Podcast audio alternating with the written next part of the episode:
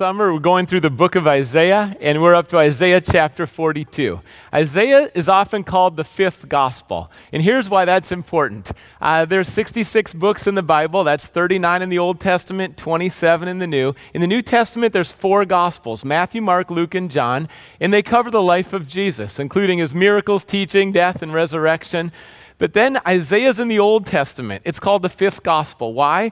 Because Isaiah, written about 700 years before Christ, describes the coming Messiah again, again, and again in great detail prophetically, and it's a perfect description. So we see Jesus in the Old Testament. When you read your Bibles, don't think that Jesus is just in the New Testament. No, Jesus, every part of Scripture pointing to Jesus. And we're going to see that in Isaiah, Isaiah chapter 42, and we look at Jesus who is a servant. And I also want to point out, as we're thinking about Isaiah speaking to the soul of a nation, we think about our nation today, our greatest need, both on a national level and a personal level, is Jesus to draw close to Jesus, to know Jesus, to go deep with Jesus, to receive from Jesus, to receive his love, to abide with him, to live a life of love. We know that this is what our nation needs at this time, just like it's been true in every generation. And we looked at Jesus together in Isaiah chapter 42. Jesus serves. It's so inspiring to see a Savior who serves, to receive from him to be filled up with His love, His hope, and then to go serve the world. It's inspiring to see that Jesus serves. Let's pray together. Father God, thank you for your goodness to us. Thank you that it's written on the pages, Old Testament, New Testament. This is your word. And also thank you that you're so personal with us. Lord, thank you uh, for coming to save us and dying for us, Jesus. Thank you for the Holy Spirit, your presence in us. And thank you that we're family, not just locally, but globally as well. God, we look to you together. God, we bring our needs to you, we bring our pain, we bring our worries, we bring our fear, we bring every area that we're inadequate, and we come to you, Jesus. We receive from you afresh today, and we pray in your name. Amen. God is seen through serving. That's right. God is seen through serving. God is also experienced through serving. Serving, it's really tied to who God is. And when you spend time with God, He tra- transforms you, changes you from the inside out. And pretty soon you start joyfully serving. Isaiah chapter 42 is a very straightforward chapter about the significance of serving. And it's also called the servant song. There's songs tied into serving in Isaiah chapter 42, chapter 49, chapter 50. We see all these songs break out, and they're songs of hope, they're songs of serving, they're songs of joy.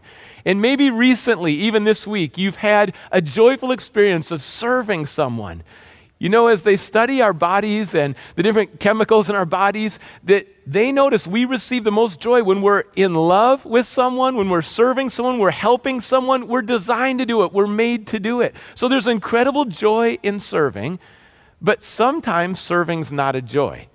Uh, before we just dive into this passage, let's do a quick check because as we approach the topic of serving, there can really be some tainted and warped views. Serving is not a joy if you think you need to earn your way to heaven through serving. You cannot earn your way to heaven through serving. Serving is not a joy if you think you've got to earn God's love through serving, because you always feel like you got to do more and you're not good enough and you're not loved. Serving is not a joy if you're very perfectionistic and you put a lot of pressure on yourself. Uh, serving's not a joy when you enable other people, maybe even with abuse. you, you just keep acting like it's fine and it's not okay. Then serving's not a joy. Serving's not a joy when you enable for other people and they're lazy and you just keep going more and more. Serving's not a joy if it's not done with the focus, if there's not efficiency, if you're not organized and you're just scrambling, you're just going everywhere. Serving's not a joy when you just reject it and say, I'm done with it. Okay, I'm not going to serve anymore. COVID's here. There's no chances to serve. I'm done serving.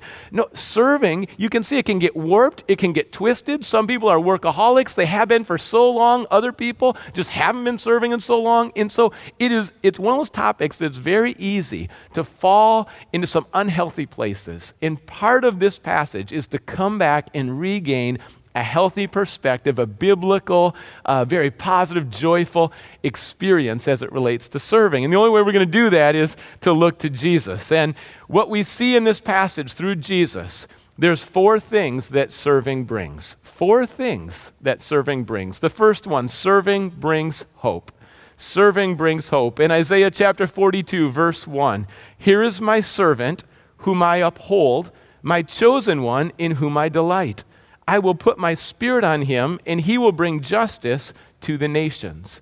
We read the phrase, my servant. Now, in the Bible, my servant could mean many different things. It could mean the nation Israel, God's servant to bless the other nations. It could mean Cyrus, who is going to be God's servant to free people from exile from the Babylonians and they can return to Jerusalem. We are God's servants. We're his son and daughters, but we're also his servants. But in this particular passage, my servant is the Messiah. This is pointing to Jesus Christ. And the Father says, I delight in him. And don't miss this serving, the action of serving is always secondary. The Father's delight in the Son, relationship is primary, serving and action is secondary. As good as serving is, it's in the context of this loving relationship with God that He delights in you, you're accepted, you're forgiven, you're loved. And out of that relationship, then you move forward in serving. But serving is secondary, it's not primary. And the Son, Jesus, is carrying out the Father's will. In the Near East, that word servant meant trusted representative. When you're a servant of God, it means He trusts you, He entrusts. You're a steward of what He's given to you time, talent, and treasure. And then you're also His representative. As His servant, His son and daughter, you represent Him. And people could see the Father through the Son. How did Jesus bring hope? How did Jesus serve? We have some details here, we have some pictures. Take a look at verse 2. He will not shout or cry out or raise his voice in the streets. Jesus had a very humble ministry. He was a carpenter till about age 30, but it was very unassuming. And you might have a ministry and a role where not a lot of people notice and applaud you. And Jesus uh, was even mistreated for serving. So we also read, a, read that a bruised reed he will not break, and a smoldering wick he will not snuff out. Uh, Jesus brought mending and healing. Jesus brought a lot of mercy for contrite sinners. And Jesus refreshed people who were burned out. And then we read in faithfulness, he will bring forth justice. Jesus always had a commitment to truth and justice as he served. He will not falter or be discouraged. Jesus continually rejects discouragement. And that's one of the things when you serve is you've got to reject discouragement. Reject it again. I'm not going to let it, not going to harbor it, not going to let it take over, not going to let it change my attitude. Jesus did that till he establishes justice on earth in his law. The islands will put their hope in other words, the nations will be blessed through Jesus as they receive from him, they believe him, they trust him, and people from every nation and tribe will be in heaven worshiping Jesus. So you get a picture and a flavor, don't you, in those verses of how Jesus lived life, how he served, and it inspires us. And Spurgeon, who's well known as a preacher, I like this quote because it really shares his heart. He says, I would go to the deeps a hundred times to cheer a downcast spirit. Do you know anyone who has a downcast spirit? Spurgeon says, I would go into the deeps a hundred times to encourage a downcast spirit. And maybe you have the opportunity to come alongside of someone. Jesus left heaven to come down to earth to bring hope. And we also have the privilege of coming alongside people who are downcast. And as you receive strength and hope from the Lord, you have strength and hope to bring to the situation. He said, It is good for me to have been afflicted, that I might know how to speak a word in season to one who is weary. Spurgeon says, The affliction I've gone through was not in vain, but I've learned through that pain and that suffering how to minister, how to care for, how to bring a timely word to someone who also is hurting and maybe even going through that same situation. And what I hear in Spurgeon's heart is he's received hope from the Lord. Jesus has met him in the low places, and he's willing to also serve and bring hope to people who desperately need hope. When that happens, God is seen through serving, God is experienced through serving, and hope begins to rise. Now, I want to show you a picture. It's a picture we took recently, and it was at a store, the store Wild Birds Unlimited. I'd never seen the store before, but what caught our attention, I don't know if you can see it, but close up, lean in. In that E, there's two little compartments, and on the bottom part of the E, there's a nest, and on the top part of the E, there's a bird. And we saw that, we like, we got to take a picture of this. This is unusual. And I don't know what goes through the mind of a bird. I don't understand bird brains, but looking at that sign, Wild Birds, birds. It just looks like, come on over, birds, come on over. Unlimited. You've got access anywhere you want. Go ahead and, and just put up a nest. And it's almost like the birds were entering in thinking, is it just words? Is it just a sign? Is the offer real? And in a lot of ways, I think that there's people watching today. If you're a follower of Jesus and people know you follow Jesus, they're wondering, are you just giving lip service? To, to helping other people? Are you just giving lip service to caring for other people? Are you giving lip service about g- being generous? Or is there a home here? Is there kindness here? Is there real service? Is there a place that I can just set up and enter in and enjoy it? And those little birds are a picture of entering in. All of us need to receive from the Lord. And then if you follow Jesus, you're his trusted representative. And it's so much more important not just to put up a big sign that say, "Yep, I'm all about serving," but people know it from drawing close to you and from your life. And Christ will empower you to do that. In Matthew chapter 12, uh, starting in verse 22, this is right after Isaiah 42 is quoted. Isaiah is quoted many times in the New Testament. And Jesus is healing so many people. He's serving and healing, he's serving and teaching. And then we read, then they brought him a demon possessed man who was blind and mute, and Jesus healed him so that he could both talk and see. All the people were astonished and said, Could this be the son of David? The son of David being another name for the Messiah? Hope was stirred when they saw healing, when they saw darkness and demonic forces being pushed back and the light was shining. They started to wonder with hope could Jesus be the one, the Messiah? Is he the one that we need? And for such a time as this, where there's a lot of darkness and there's a lot of despair, Jesus stirs hope, doesn't he?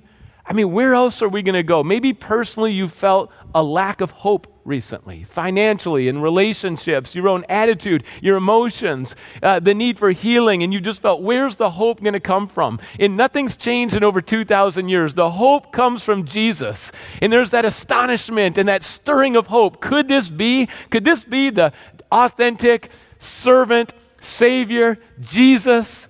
And it is. And it is. Jesus serves and through serving, people see God. And through serving, there's hope. Jesus is stirring hope today, just like he did in the passage here in Matthew. Serving brings hope. There's a second thing that serving brings serving brings life change. Serving brings life change. Starting in verse 5, this is what God the Lord says He who created the heavens and stretched them out, who spread out the earth and all that comes out of it who gives breath to its people and life to those who walk on it. I, the Lord, have called you in righteousness. I will take hold of your hand. I will keep you and make you to be a covenant for the people and a light for the Gentiles, to open eyes that are blind, to free captives from prison, and to release from the dungeon those who sit in darkness. Uh, there's life change. Why? Starting out with who God is. Who is the one who brings life change? He's our creator. When you look at the heavens, you know, there's different layers. There's the first layer where the clouds are. God created everything on that layer. There's the next layer, the solar system. God created everything on that layer. And then the galaxies. Well, God created everything on that layer. And you start to think if He's able to create all of that, maybe He could change my life. Maybe He could change our lives, and He has the power to do that. Uh, actually, right now, everything in the earth you see, God created. The reason we're alive is God sustains us. Every single breath reminds us of His power to keep us alive. And you think of all the different blessings in your life. God has called you, He's chosen you, He's saved you, He builds you up, He comforts you, and He's going to shine His light not only in you, but through you to the nations. And He is the one who brings uh, life change he is the one who brings release. Release is a key word in these phrases. Uh, release from what? Release from the dungeon, release from darkness, release from despair. Jesus is releasing people and setting people free today. He is the one who brings release. Think about his purpose. This is Matthew chapter 20, verse 28. We read that just as the Son of Man did not come to be served, but to serve and to give his life as a ransom for many. That's his purpose. Jesus didn't show up and say, All right, everybody, just start serving me constantly. No, he showed up. What was his attitude? What was his mindset? He came to serve and even give his life. And that should so impact us that when something like COVID hits that's unexpected and we're in the middle of a crisis, we know what our purpose is. Our purpose right now is to serve and see lives changed. If you embrace the purpose of Jesus, then that changes the way you enter into social media. Now I'm meddling. But your purpose on social media is actually to serve people. It's to serve people with what you post and your comments and what you share. That's part of your calling, is to serve people through so many different uh, avenues that God opens up as Jesus continues to set people free. I want to give you some examples from our church family. I've been talking to different people who mentor other people on the job, at their workplace. They just care for people beyond their job description. They take them under their wing, they teach them, they talk about life, and they care for them. I'm thinking about so many people in our church. We see change lives as they love their families, they serve their families. And it's 24 7. It really is. Uh, you know, if you're a stay at home parent, like, where's the month off, right? Uh, it's not there. But serving and loving and building up the next generation and building up family and bringing people into reconciliation. There's a ministry with families that's significant. We just saw Julie's story, and she serves through the hospital. Even through COVID, she's continued to serve. She's cared for so many patients. She's entered in, sometimes in harm's way. She served in other countries. You say, well, why are you doing this, Julie? It's because Jesus. It's because he, the way he serves me, that I just want to see more lives changed. I'm thinking about uh, someone in our church that they came to know the Lord at the University of Washington. And it was kind of funny that as roommates were assigned to different people, uh, this man was thinking to himself, just don't give me a born again Christian. Just don't want to be with a born again Christian. And what did God do? His roommate was a born again Christian, and he came to know Jesus in college. I talked to him and his wife this week, and he's now in his 70s, you know, battling cancer. But this is what he's doing during COVID. He's continuing to listen to people, hear their stories, share Jesus. And by God's grace, for God's glory, he's led six people to Jesus during this time of COVID. And I'm highlighting this because this is a time right now when there are so many opportunities to serve people and see lives changed. There are needs all around us, more than we've seen when things are going smoothly and everything's just prosperous, sometimes people fall in this illusion like, yeah, I don't need any help, stay away, distant, individual. But right now is different, and people need a phone call, and they need some groceries, and they need some food, and they need someone to pray for them. They need to hear a story of how Jesus has changed your life. And there's, there's more opportunities right now than there were a year ago. That's how I would look out and see things. It's changed, and God is changing lives. Jesus empowers us to serve. We see people released. And Jesus continues to set people free.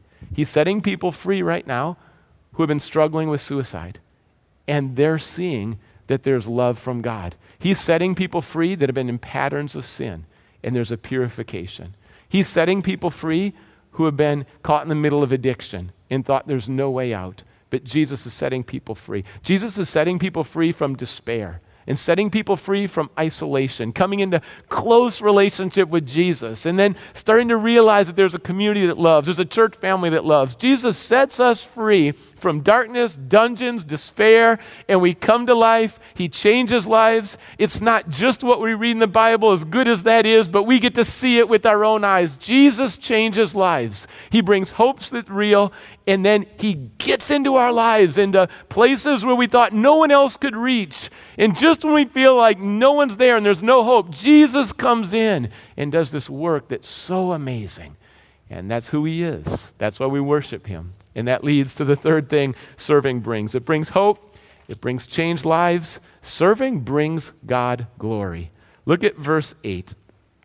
I am the Lord, that is my name. I will not give my glory to another or my praise to idols. The culture at that time, around the world at that time, there was this battle. Are you going to serve and worship the living God? Or are you going to create your own idol and bow down to that? And you might hear that option and think, well, that's a no brainer. Wouldn't you go with the creator? Wouldn't you go with the maker? Wouldn't you go with this loving, living God? But there's temptations with idols. I mean, when there's an idol, we can feel like we're in control. We can feel like we're calling the shots. We can feel like everything is just right here in my hand and I'm in charge and I'm driving and God doesn't going to tell me what the truth is and what life is all about. Like this is mine. And there's temptations with idols.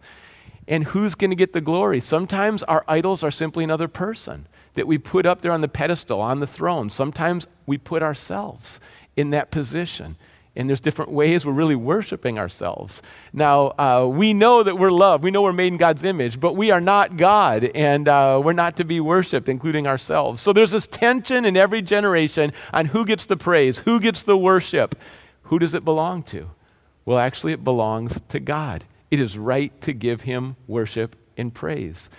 And the more we praise Him and the more we're serving, and the more we're loving people and loving our neighbors and sharing our stories, then His praise, He is magnified, and more people hear the good news. Uh, here's something real simple my friend Joe Bond shared with me this week. It's very simple regarding idols, but, but I think it's effective and memorable. He was wearing a hat, and he said, The hat belongs on my head, and he was wearing shoes, and he said, The shoes belong on my feet. Now, if I picked up my shoes and I put them on my head, what would happen? They would fall off. They don't belong there. If, if I pick up my hat and I put it on my feet, what would happen? My hat would get ruined, it would get trampled on. And Jesus is the head. When we try to replace Jesus and some other idol, we take our feet all right, we are the hands and feet of Jesus, like we're connected to Jesus, but we're never supposed to be at the top. No idol at the top. So when we replace Jesus, find a substitute, and put someone or something else there, it's going to fall off. It's going to fall. After pride comes the fall. And when we try to take Jesus and trample him and tell him who he really is and tell him his words aren't true, what's going to happen there? That's an ugly picture. And it's easy to flip things around. Instead of bringing God glory, what we're designed to do, and resting in His love, it's easy to try to replace God with something else. Let's pull God out. Let's pull Him out of this. Let's pull Him out of that. Let's pull Him out of this. See it in our culture. Uh, pull Him out of this. Pull Him out of that. And then where does that get us? And at some point, uh, we've got to say, we need to return to the Lord. We need to give Him glory. We need to give Him praise. We need to trust Him again and we need to repent of our sin. And I think seeing Jesus serve inspires us to do that. When you think about Jesus serving, there's a tension, isn't there? How could the King of Kings, what king leaves heaven, comes to earth, then they beat him up, they spit on him, they mock him, they put nails in his body, the wrath of God on him. Uh, when you think about the injustice, how he's mistreated, murdered, there's a tension there. It's like, what king, what God would do that? And that's a tension. And then here's another tension. How could Jesus give us so much? How could he give us eternity? How could he give us all the clothes we have, uh, the roof over our heads, the people who love us, our church family, uh, the ability to connect right now with technology, uh, every breath? How does he give us so much? He's there right now at the right hand of the Father, interceding for us. He just continues to intercede for us. He continues to serve us, and he serves us more and more and more. And if you could fast forward a thousand years and just start to try to count and fathom and really grasp how much He serves us. There's a tension there. How could one who is so great come down so low? And how could one just serve us for so long, so well, so faithfully? And it creates a tension in our lives. It created tension in this culture right here as Jesus was on earth. There's a tension there. And what do you do with the tension? Uh, you just realize that our Savior is really humble and you realize our Savior's really generous, and you receive fully from Him. You don't fight grace and resist grace, you receive it fully.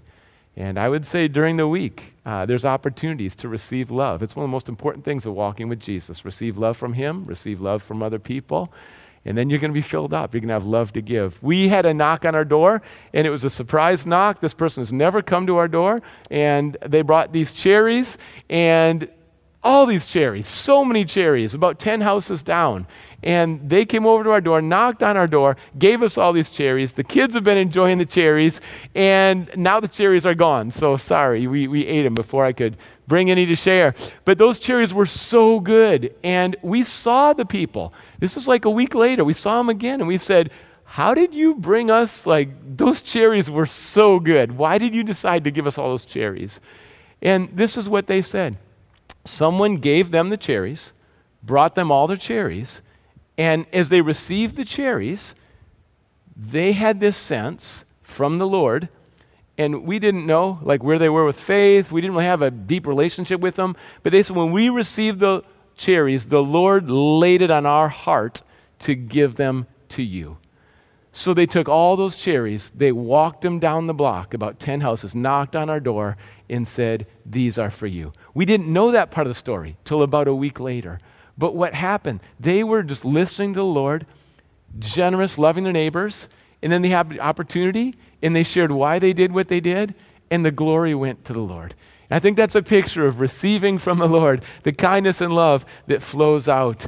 Uh, Francis Chan says this, and I think it's a good challenge in terms of uh, living for the Lord. He says, Most of us use this thinking I'm waiting for God to reveal his calling on my life. We use that thinking as a means of avoiding action. And he asks, Did you hear God calling you to sit in front of the television yesterday? Did you hear God calling to go on your last vacation or exercise this morning? Probably not but you still did it. The point isn't that vacations or exercises are wrong, but that we are quick to rationalize our entertainment and priorities, yet are slow to commit to serving God. And how is this nation going to change, right? How are things going to change in our culture? Uh, I was listening to someone named Taylor who says, it's going to sound very simple, but I think it's kind of profound. If nothing changes, nothing changes. If nothing changes right now, nothing changes. Are you good with nothing changing in your world right now? Are you good with nothing changing in our country right now? Are you good with how everything is right now? Don't we long for significant change, meaningful change? Don't we want Auburn to be a little more like heaven, right? And, and what does that mean? This world is going to change through people who are humble and steady and serving and who bring glory to God, who are abiding with Jesus, receive from Him, and then love their neighbors and serve in that way. And I think that's what Francis Chan was saying. That's what we were tasting as we were eating all those cherries and not sharing any with our neighbors. Uh, but, but what a picture. Glorify the Lord. So many opportunities. And then the last one serving brings restoration. Look at the last verse, verse 9. See, the former things have taken place and new things I declare. Before they spring into being, I announce them to you. Uh, God says, I announce, I declare. What is that a hint? When you read that, that God's communicating, God's declaring, it's a hint. Let's listen to Him. Let's fast on Tuesdays for a meal and listen to God every week. Let's seek God in prayer. Let's remove our distractions. Let's get alone. Let's get in the Word. Let's listen to what God's declaring. What is God declaring right now? What is God declaring in this passage? He declares that He is doing something new. God wants to do something new. If nothing changes, nothing changes. God didn't want the people to stay in exile. He didn't want the people to stay in rebellion. He had hopes and plans for the future, just like He does for us. And God wants to do a new thing. That's why we're trying to listen to God. And next Saturday, we're going to give away a lot of food to anyone who needs food around Auburn. We sense God's doing a new thing. Digital ministry. Right now, we're working on an app. We sense God is doing a new thing. We're putting together a marriage series right now, a new one, 30 days, strengthen your marriage. We sense God is doing a new thing. We want to build up marriages during this season. There's so many new things, kind of shifts. And I like this picture. Someone said they had this vision of what's happening right now. And the vision is an arrow. And with an arrow, you first pull back the arrow, and then it has a purpose, it has direction, there's a real focus. And this time during the crisis, it felt like a pulling back from what usually happens, and it feels like a little bit of a, a refocusing and a refining right now. But it's not in vain. In God, with that pulling back, God's getting set to release, to set free, to aim, to focus. And God has a purpose. God is doing new things during this time. Matthew chapter 23. We've gone to Matthew three times today. Matthew chapter 23. It's all focused on the King of Kings who's also serving. Jesus said, The greatest among you will be your servant. For those who exalt themselves will be humbled, and those who humble themselves will be exalted. Jesus turns it upside down. He redefines greatness. He says true greatness is the one who's truly serving. And sometimes that serving, just like Jesus. How did Jesus serve? Uh, he kept serving when he was mistreated. He kept serving when he was mocked. He kept serving when no one noticed him. He kept serving when no one appreciated him. He kept serving before he saw all the fruits of the serving. He just kept serving. And uh, with the serving, God brings restoration. And if our attitude is that, if we have the mind of Christ with serving, God brings restoration. There's a parable in the Bible about the Good Samaritan, and Dr. King, Martin Luther King Jr., had this observation. Two people who were religious went right by the wounded man. And then it was the third person, the unexpected person, the Samaritan. And Dr. King said, here's the difference. In the mind of the first two people, they thought, if I serve this wounded man, if I take that risk, if I go over to this man, what's going to happen to me? And because that was their mindset, they walked right on by. But the third one, the Samaritan, had a different mindset. The mindset was if I don't help the wounded man, what will happen to him? What a difference. What'll happen to me if I serve, or what'll happen to that man if I don't serve? And that changes everything. Not just a religious spirit, but a spirit of truly serving like Christ. Uh, someone in our church gave me this quote Strength is for service, not status. When God gives you strength, it's not just for positions and status, it's for service. And there's great joy in serving. Uh, as we wrap up now, I invite the praise team, the worship team to come up and lead us in this final song. Serving brings hope, serving changes lives. Serving glorifies God, and serving brings restoration. Jesus serves. Jesus serves you now. He wants to serve you more. And with that serving, uh, just know that God is seen. God is experienced. When you receive the love from the Lord, when you receive truth from Jesus, you receive His presence, His kindness, God is glorified. And the more you receive from the Lord, the more love you have from other people. The more you allow Jesus to serve you, the more you're going to be eager to serve other people. Let's pray together. Father God, thank you for being so good to us. Thank you for serving us before we loved you, uh, served us when we were unworthy. Continue to serve us with great patience and kindness. God, we see you. We see you, Jesus, how you serve. There's no one like you. We give you praise. Thank you for being so good to us. Forgive us for having hard hearts, slow hearts to receive, slow hearts to believe. And we want to be teachable with you, Jesus. We want to be teachable right now. And Lord, I pray that you would lift up our eyes to you and we would see that you're a waymaker. Anyone feeling trapped in sin, in darkness, in despair, in the situation of life, in the crisis right now, we look to you, Jesus. You're a waymaker.